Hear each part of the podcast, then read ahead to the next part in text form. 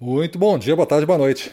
Seja muito bem-vindo a mais esse podcast Dicas de Vendas. Eu sou Gustavo Campos, falo para o canal Ressignificando Vendas.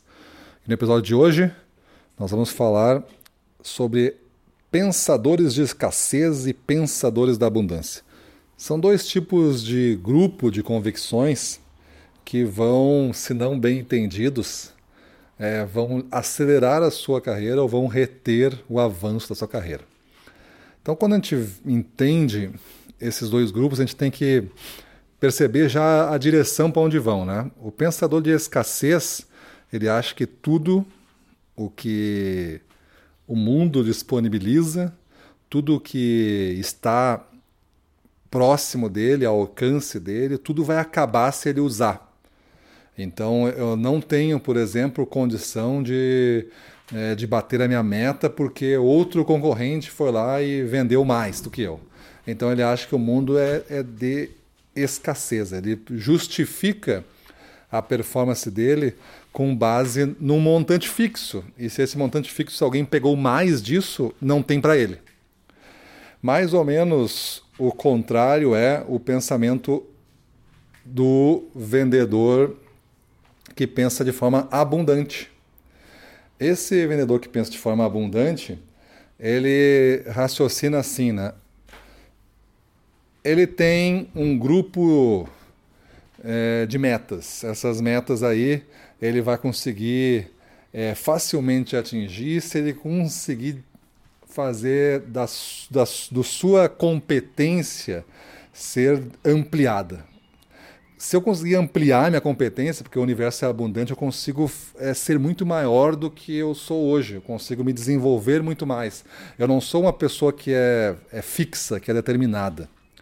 E aí o pensamento de escassez é, é, diz muito disso também, né? A pessoa acha que não pode mudar, ela não pode fazer diferente, porque já existe um jeito de fazer, eu já nasci assim, eu já vivi assim, eu já sou muito velho para isso.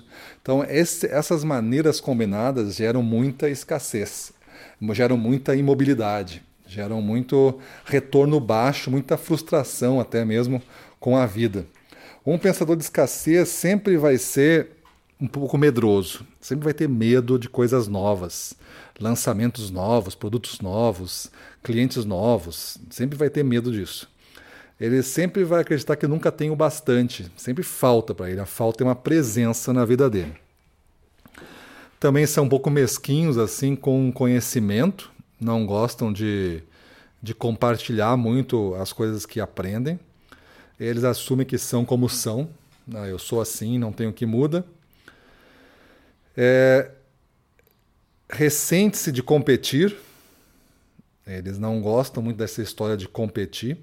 Cada vez essa, quando eles pensam em competir, eles imaginam que a torta cada vez está menor, então eles têm medo disso.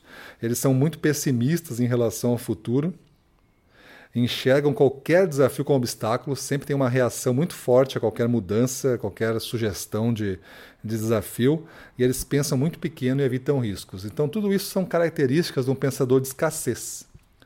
Você consegue se reconhecer em alguma dessas características? Você consegue reconhecer algum colega seu em alguma dessas características? Pois é, isso representa o pensador de escassez que constrói a escassez e a falta ao seu redor. Aí tem o pensador da abundância. O pensador da abundância é, são agradecidos e confiantes. Eles acreditam sempre que tem mais de onde já estão trabalhando. Eles são felizes em compartilhar seu conhecimento, os contatos e ter compaixão com os outros para compartilhar. Eles assumem que podem crescer, que eles podem aprender, eles podem se desenvolver. Eles estão muito abertos, né? eles têm muita confiança neles mesmos. Eles saúdam a competição, acreditando que a, isso faz a torta ficar maior. Quanto mais a gente competindo, mais a gente botando farinha nessa torta e não comendo a torta. Né? Eles são otimistas sobre o futuro, acreditando que tudo que é de melhor ainda está por vir. Eles enxergam os desafios como oportunidades e eles pensam grande e abraçam risco. Então, essas são características do pensador de abundância. Você consegue se identificar nesse tipo de pensamento? Aí imagina um vendedor que está numa indústria muito competitiva, que tem que bater meta, a empresa está sempre lançando, inovando, e está sempre criando coisas novas, campanhas novas, e, o, e temos um vendedor com pensamento de escassez, né? Esse pensamento fixo, limitado, pequeno. Certamente ele vai ter muito problema em se relacionar nessa empresa e em permanecer nessa empresa, se realmente ela for competitiva. Mas, do contrário, um pensador de abundância nessa empresa vai só para cima e para frente, né?